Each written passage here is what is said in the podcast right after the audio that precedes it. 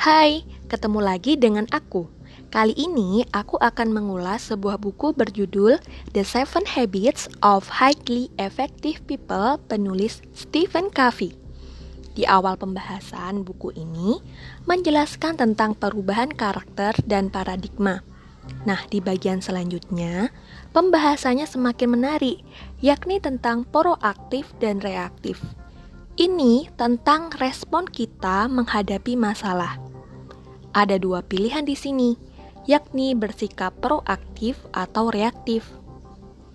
Orang yang reaktif memiliki perilaku dan emosi yang ditentukan oleh keadaan dan perasaan eksternal. Misalnya seperti salah satu teman kita ternyata telah mengingkari janjinya kepada kita.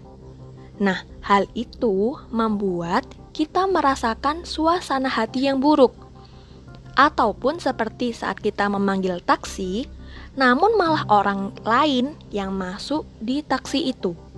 Dan respon kita adalah marah dan mengutuk hal tersebut. Orang yang reaktif adalah orang yang gagal bertanggung jawab. Nah loh, kok bisa?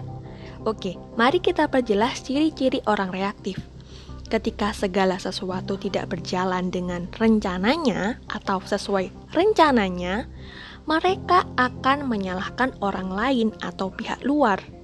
Sedangkan orang yang proaktif nih percaya bahwa suasana hati atau perilaku mereka adalah fungsi dari rekayasa internal mereka.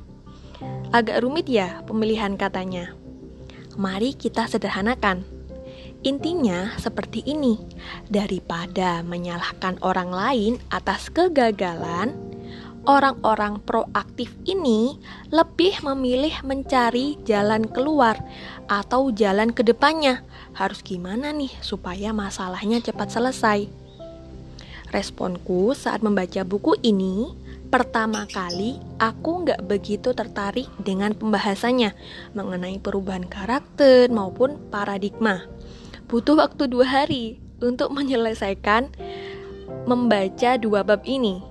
Nah, pas udah sampai di bab proaktif dan reaktif, pikiranku udah mulai terbuka, udah mulai nyambung arah pembahasannya ke mana. Nah, kalau menurut kalian gimana? Menarik nggak?